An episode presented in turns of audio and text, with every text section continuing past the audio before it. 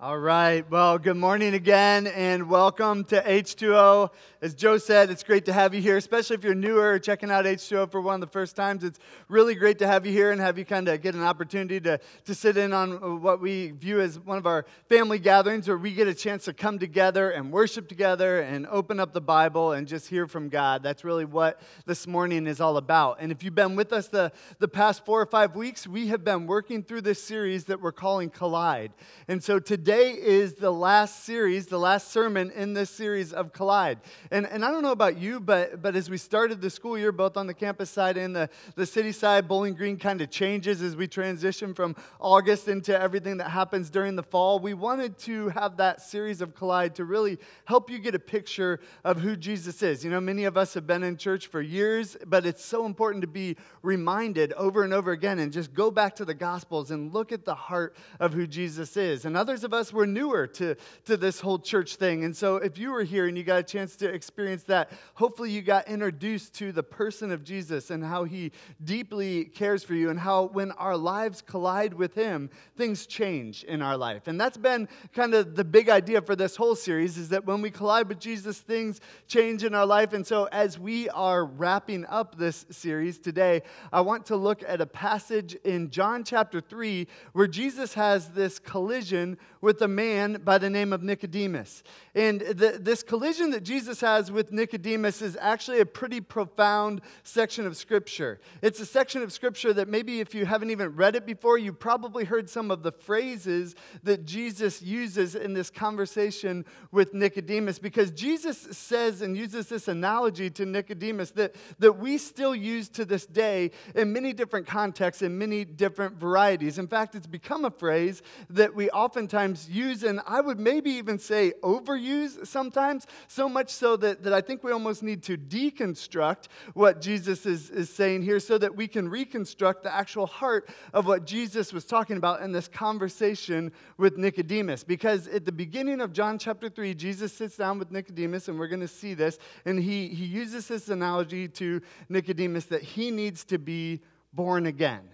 He needs to be born again. Now, that term born again is a term and a phrase that, that we've used and has actually been kind of hijacked uh, in our culture, in our world sometimes, because uh, it's become almost a political term that we use to describe people sometimes. If you pay attention to politics, you, you understand that this is a term that we throw out a lot. How are the born again Christians going to vote on this particular issue? Who are the born again people going to back? And, and there's a little bit of history behind that. Obviously, the, the initial phrase, initial phrase came from Jesus in this conversation with Nicodemus, but it got popularized in the 1960s. Uh, during that time, there was a president. Some of you probably heard of him. His name is Richard Nixon. Uh, he wasn't our, our best president we ever had. He went through a little bit of a scandal. And, and one of the, the people that he had on his inner cabinet was a man by the name of Chuck Colson. Well, Chuck Colson was instrumental in, in the Watergate scandal that eventually would end up getting Richard Nixon uh, impeached and having to step down. But Chuck Colson had this amazing transition, this ma- amazing collision with Jesus right before he got sent to prison. It's actually pretty powerful if you ever get a chance to read his story. And so Chuck Colson goes to prison, and, and now instead of being a crook and, and a thief, he's actually following Jesus. And, and so when he's in prison, he starts writing and doing ministry. And one of the books that he writes after he gets out of prison is called Born Again in the 1960s. And that phrase starts to catch on. Well, well then later, it's not just a Republican word that's used because there's this guy by the name of, of, uh, of Jimmy Carter who's running for president. And Jimmy Carter is, is in his campaign, and, and he's actually doing this interview with Playboy magazine, which is, again, bizarre that this is the phrase that, and how it came up. But they ask him the question, you know, how would you define your faith? How would you define your religion? And Jimmy Carter says, Well, I'd describe myself as a born again Christian. And so now both Republicans and Democrats are claiming this word that they're, they're a born again Christian. And again, I tell you that only because I think that it's really interesting that it's this phrase and this term that gets thrown around a lot, oftentimes united uh, with, with this political identity that different people have. But I don't think that that's ever the intent that Jesus had for it. I don't think that Jesus gave us this analogy so that we could try to figure out where we stand politically. Uh, uh Jesus meant something much, much much deeper and more significant. You know, it's interesting. I was uh, I was traveling a couple years ago, and uh, I've shared about these type of experiences before because it, it's kind of I love being a pastor, but it's also weird being a pastor sometimes because people just treat you differently when you're a pastor. And so I was I was on an airplane and uh, sitting next to this lady, and as we were flying, we start having this conversation, and uh, we start talking, and and so we're talking about what she does and where she's from, and then inevitably the conversation turns to me, and she says, uh, "What do you do for a living?" And so I say, "I'm a pastor." Now, one of two things happens every time this conversation happens. Either one, people just start confessing all of their sins to me right away. You know, they just start telling me all their dirty laundry, and, and you know, like just start unloading on me, or they get really weirded out, and the conversation just ends exactly right at that moment that it just started. Those are usually the two reactions that we have. But as I was on this plane with this woman, she, she said, Oh, that's, that's cool that you're a pastor. She said, I'm a Christian too, but I want you to know I'm not one of those born again Christians. I'm a Christian, but I'm not one of those born again Christians. And, I, had an idea of what she meant when she said that word. See, I tell you all that because we have a lot of preconceived ideas around what this term means, but what really matters isn't our preconceived ideas. What really matters isn't what you know, CNN or Fox News says a born again Christian is. What matters is what Jesus says about being born again. And, and I think as we open up the pages of the Bible, as we go to John chapter 3, as we conclude this series that we're calling Collide, there are some amazing, profound truths that Jesus says. In fact, what Jesus says is if you are truly a Christian, if you really do follow me, then you must be born again. So there is no such thing as somebody who's a Christian and not born again. Everybody who's actually following Jesus is born again when we understand the depth of what that actually means. That's our big idea today is this. When we follow Jesus, we receive new life. When we truly follow Jesus, when we have a collision with Him, when, we actually follow Him, we receive new life. It's as if we were born again. And so let's open up to John chapter 3 together and let's try to unpack this phrase that has been confusing to our culture and to our world, but was given to us by Jesus. John chapter 3. You can pull up your Bibles or read along with me. It says this It says, uh, Now there was a Pharisee, a man named Nicodemus, who was a member of the Jewish ruling council. And he came to Jesus at night and he said, Rabbi, we know that you're a teacher who has come from God, for no one could perform the signs that you are doing if God were not with them. Do you, you see what's happening here? Nicodemus is a Pharisee. Not only is he a Pharisee, but he's a member of the Jewish ruling council. What that meant was he was a pretty significant Pharisee. And sometimes Pharisees get a bad rap in the church world, but Pharisees simply means somebody who was a religious man, who was probably a respectable man. He's somebody who sat and made decisions, so he probably had a lot of wisdom uh, within him. He, he, he was a righteous man. Not all Pharisees were bad people. Sometimes we mistake that, but here we see Nicodemus coming to Jesus, and, and, and it says that he was somebody who was on the ruling council, and it says he came to Jesus at night. You know, scholars kind of speculate what, what exactly is going on there. Why does the Bible highlight that he came at night? Some people think, well, maybe he was scared. You know, maybe he didn't want to be seen with Jesus because to be a Pharisee meant that you had kind of this position that you had to hold. And now he's talking to Jesus, who's bursting on the scenes and maybe going to overthrow some of the positions that some of his friends may have held. Maybe he was a little bit scared, but other people think maybe he just wanted an actual focused conversation with Jesus. And it was so hard to get time with him as he was traveling throughout the day and teaching, and there were so many different interruptions. So maybe Nicodemus didn't come to him because he was scared. Maybe he did. We don't know exactly why. But either way, we know that he wanted to, ha- to talk with Jesus. He didn't want to be interrupted. He wanted to get directly to the source. And he says something that, that I think is important to note. He says, I know who you are. I know what's going on because God obviously is with you. The things that you're doing, they're not normal. You know, walking on water, healing people, these things, uh, uh, God's doing something with you. Something's going on. So I have to find out. Tell me. Tell me about what it looks like to actually follow you. So that's the, the backdrop in verses 1 and 2. Nicodemus comes to Jesus. He says, I know you're from God. And it's almost like he's about to ask him a question. And Jesus maybe uh, just starts talking, maybe even interrupts him in verse 3. Jesus says this Very truly, I tell you, Jesus was a truth teller, right? Very truly, I tell you, no one can see the kingdom of God unless they're born again. Jesus, I know you're amazing. I know you're from God. How do I follow you? Jesus' first response is, Very truly, I'm not making this up, very truly, I tell you, you must be born again. And then Nicodemus, like, wait a minute. That's not the answer I was expecting.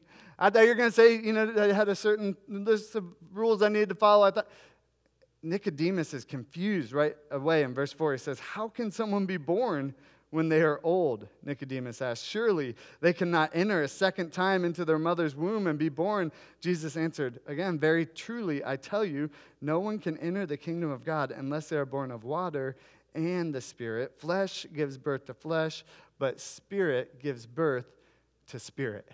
Okay, we got to stop right there and unpack that for just a minute because Nicodemus, like many of the people that, that had these collisions with Jesus, is completely baffled by Jesus' answer to him. Hey, I want to follow you, Jesus. Okay, well, go be born again. I guess they didn't use analogies that often be, back then because most of the time when Jesus used an analogy, people thought he was talking literally. You know, and so Nicodemus is like, well, um, that's going to be awkward. You know, calling my mom, hey, mom, uh, there's this guy, he's really religious He's doing amazing miracles. He's, I really want to follow him, but here's the downside. He says to follow you, I got to be born again.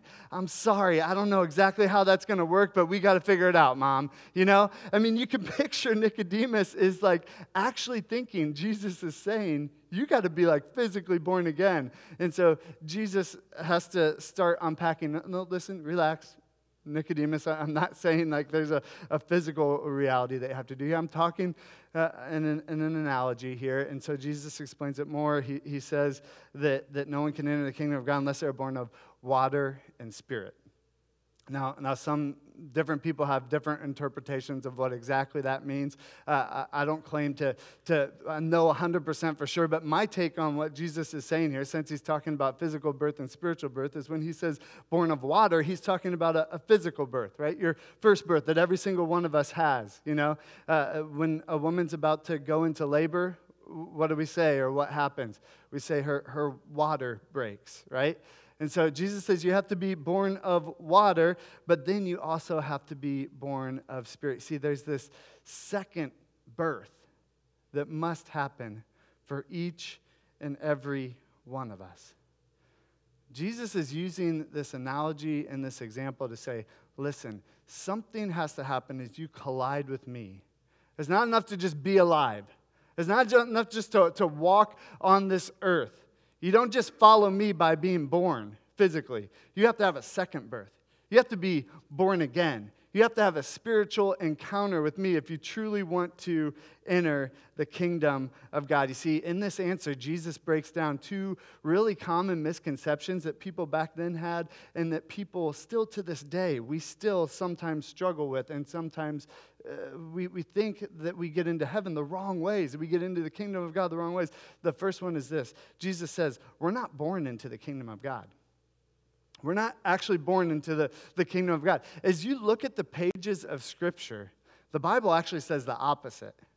Not only is it that we're just not born into the kingdom of God, but we're actually born with a, a sin nature within us each and every one of us, if left on our own device without being born again, without that spiritual birth that we have, we move further and further away from God because we have sin within our hearts. We're born with a sin nature. So we're not born into the kingdom of God, we're actually born into the kingdom of darkness. And, and some of us say, oh man, that seems like a, a hard, you know, theological truth to grasp. Well, those of us who are parents, we see that play out within our kids, you know, and we love our kids and they're so amazing. But like a couple days old, you can look at that beautiful little baby and you can say, that thing is so beautiful and so precious, and also just a little bundle of sin you know? Just remember rocking I know, it's like, how could you say that about a baby? But, but from the moment we're born, we have selfish tendencies.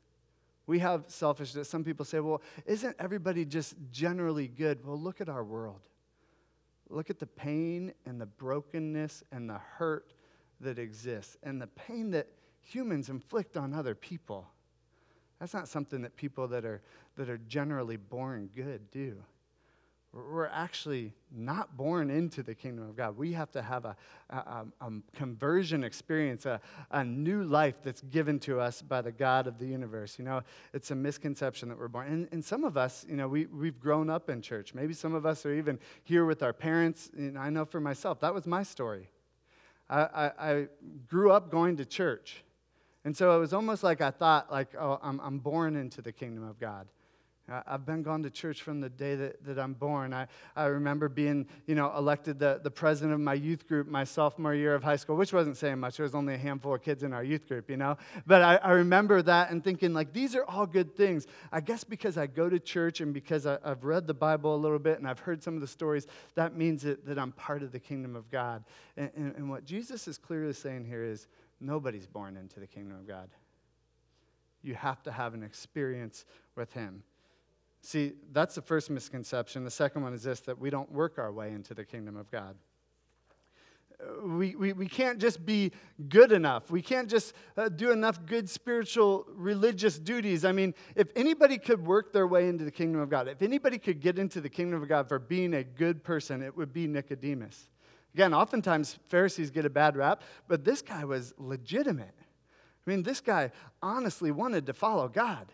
This guy, he probably kept every commandment. He probably had much of the Old Testament memorized. He was somebody who, who was seeking righteousness. If you looked at his life, he had to be wise, he had to be smart, he was powerful, he was respected.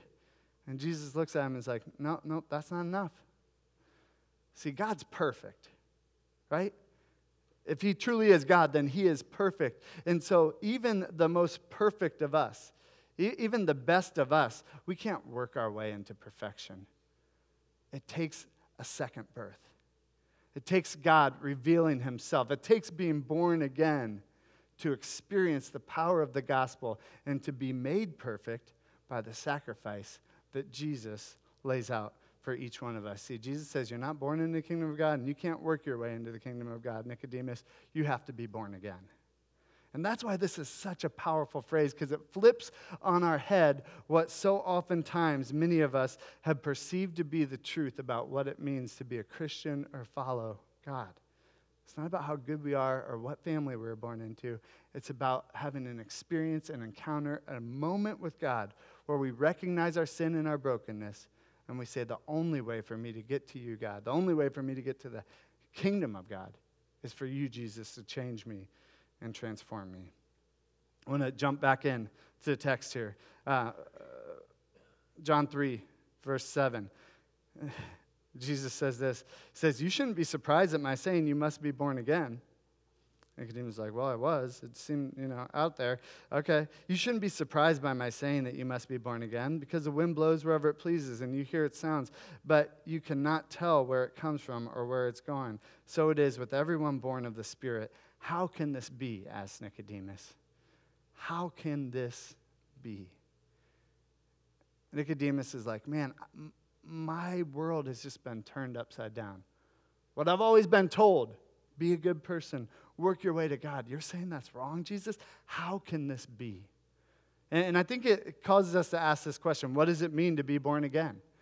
How can it be? Let's, let's dig into the question that Nicodemus is asking here a little bit. How can it be that God is saying the only way to, to move towards Him, to enter the kingdom of God, is to be born again? What does it even mean to be born again? Well, I want to give us just three kind of quick pictures of what it looks like to be born again because it's this, this term that's been hijacked, but it needs to be reclaimed. I want to give you three quick pictures of what the rest of the Bible says a Christian, somebody who is born again, actually lives and looks like. And so the first thing is this to be born again means that we become a new creation. To be born again means that we become a new creation. You know, last week, man, if you weren't here last week with us, Pastor John Draghi, such a powerful Sunday, such a powerful sermon, and uh, spoke to me in so many different ways. And one of the things he talked about a lot is just memorizing scripture and having it on our hearts. And I remember one of the first verses I memorized as a, as a, a Christian, as somebody who was born again, as a new believer. Even though I'd grown up in church, I didn't actually accept Christ until the end of my senior year of high school. And when I did, it, everything changed in my life. I remember reading this verse, 2 Corinthians 5:17. Therefore, anyone who is in Christ is a new creation. They're a new creation. The old is gone, the new has come. So when you're born again, you actually become new. And here's the beauty of that. Oftentimes we equate like being a follower of Jesus with somebody who just kind of gets polished up. Somebody who, like, their sins are forgiven and they just get made into a, a better version of their old self. The Bible says, no, that's not true.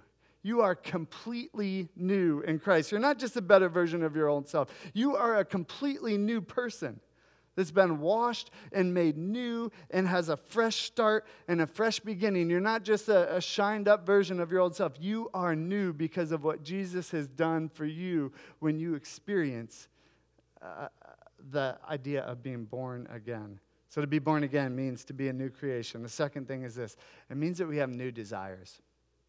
When we're born again, when we actually put our faith and trust in Christ, our desires, our appetites, uh, the, the things that we long for, they begin to change.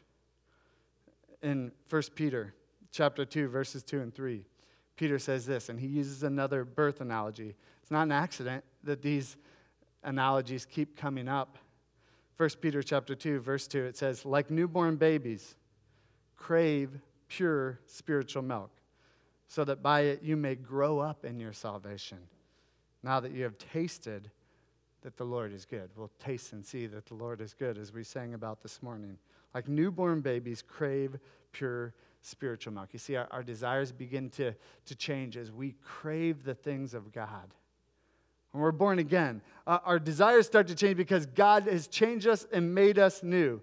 You know, I have three kids. How can you uh, talk a, a sermon uh, about you know being born again without talking about your kids. And so uh, one of the things that I remember really distinctly, all, all three of our kids, they were born, they weren't really big babies. They were like seven pounds or something like that, you know, when, when they were first born. But all three of our kids, from the moment they were born, they loved to eat. I mean, they, they, just they just loved to eat. And we didn't have to train them. We didn't have to show them any videos. They, we had chunky babies. I'm going to show you a picture of uh, two of my three kids. Look, uh, it's so cute. That's like four or five months old.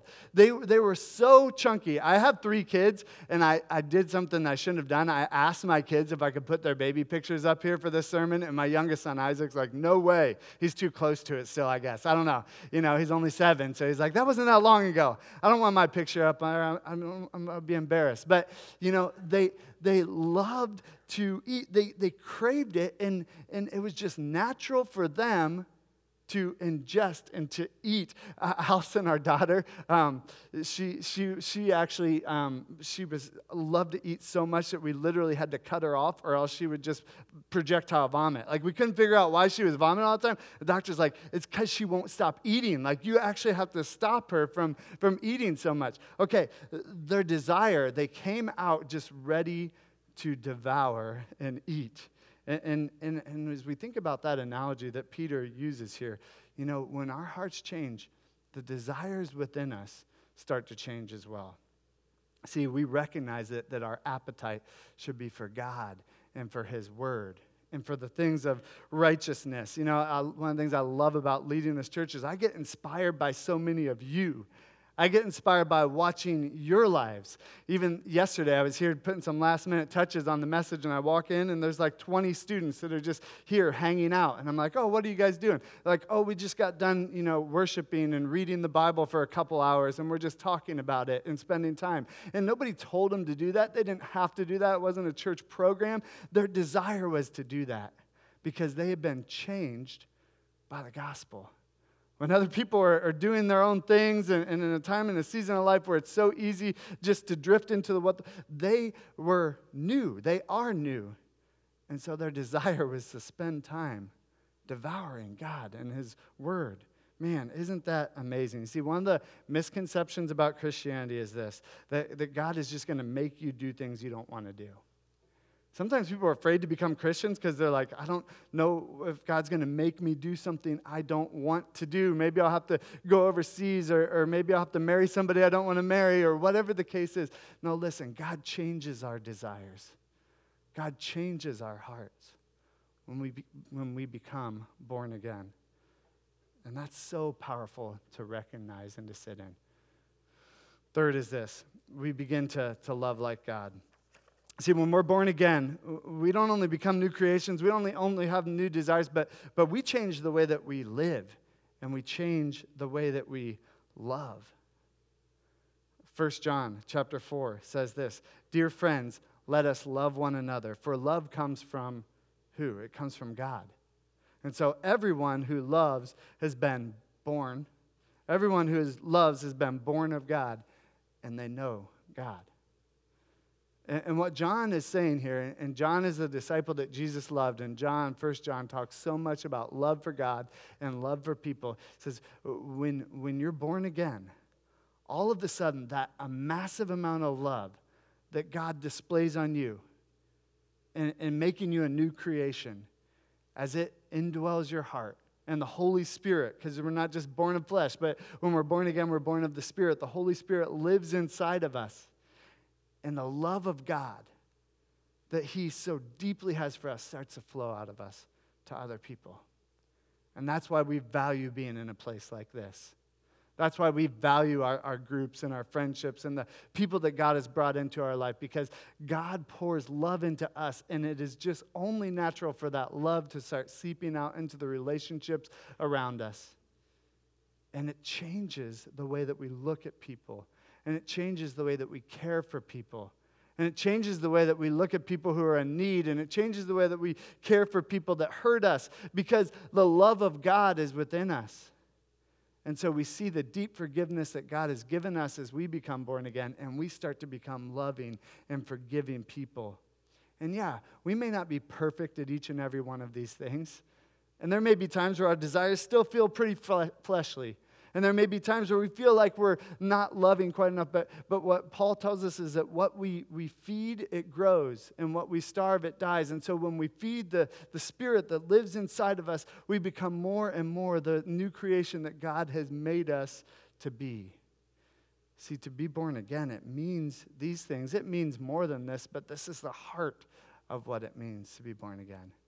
Not a political disposition, it's a complete change of heart that comes from accepting Christ and experiencing Him.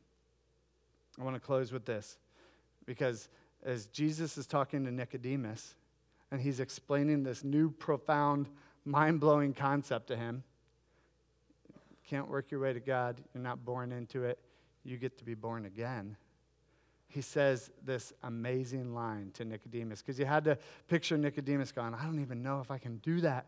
I'm not sure how it's even possible to be born again. And then even you can picture Nicodemus moving from just not the physical. Okay, Jesus settled that. Okay, he's not talking about physical, it's an analogy. But even the spiritual, how could I do that?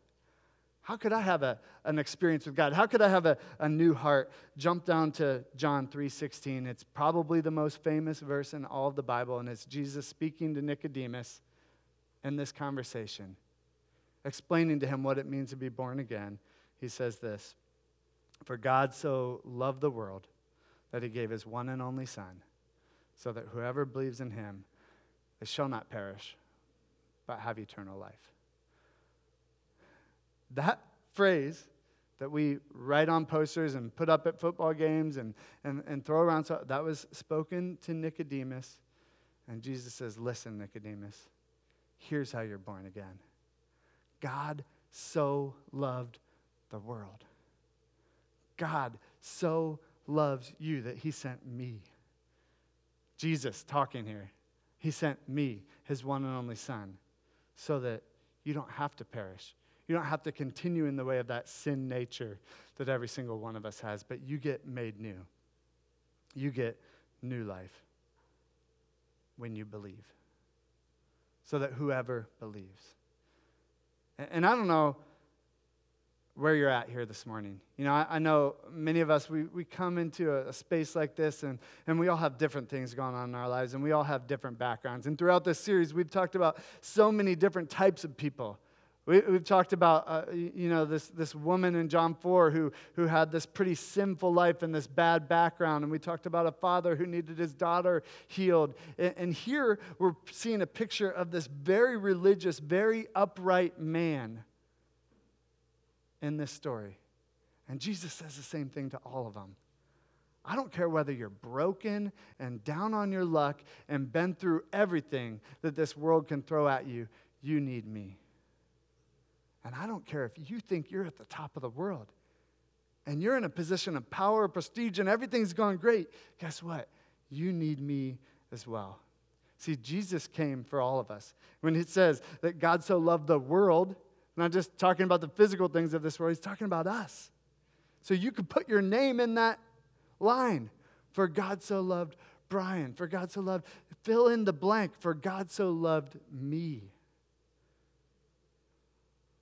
For God so loved the good people. For God so loved the bad people. For God so loved those who are happy and rejoicing. For God so loved those who are broken and in pain. For God loved those who are put together and those who are in shambles. God loves the world, each and every one of us. So much so that He sent His Son, His one and only Son. But it's not enough to just be born. This verse has a so that, so that whoever believes in Him whoever believes in him, whoever puts their faith and trust in him, whoever says, Jesus, I need to turn to you.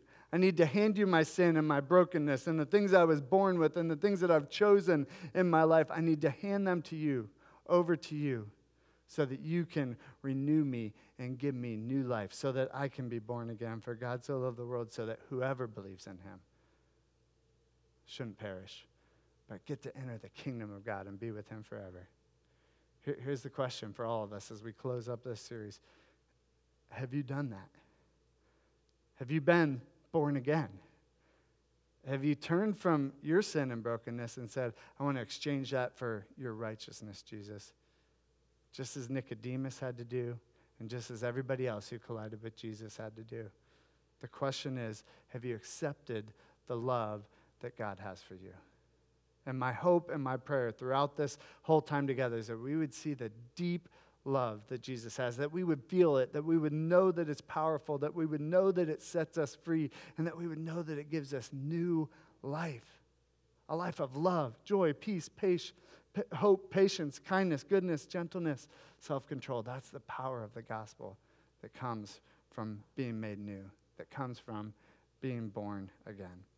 So I'm going to pray. I'm going to invite the band up. And even as we're praying, we're just going to close even today and do something a little bit different. Just say if, if any of us want to just get prayer. Maybe some of us need to make that decision to actually be born again, to accept Christ for the first time. We're going to have some of our pastors and staff around the back, and they'd love to just talk with you and help you walk through that decision and process with you. Or maybe some of us just need to be reminded of those things, of what it actually means to be born again, that we are a new creation, that God can change our desires, that we can love like God. If you want prayer for that, we'd love to pray with you here today as we close. So let's pray together. God, we thank you and praise you for the power of your message and of your word. And God, as we think of your goodness, as we think of your love, we're reminded of the depths of it when we hear that verse. For God so loved us. For God so loved the world that he sent his one and only Son. So that whoever believes in him, every single one of us, Lord, we have the opportunity to believe, to put our faith and trust in you. God, I pray that each and every person here would do that. Or it's the best decision we can make because we get eternal life. Lord, for those of us who have received it, but are walking through something right now, Lord, would you give us grace and peace to be reminded that we are born again, that we have a new life.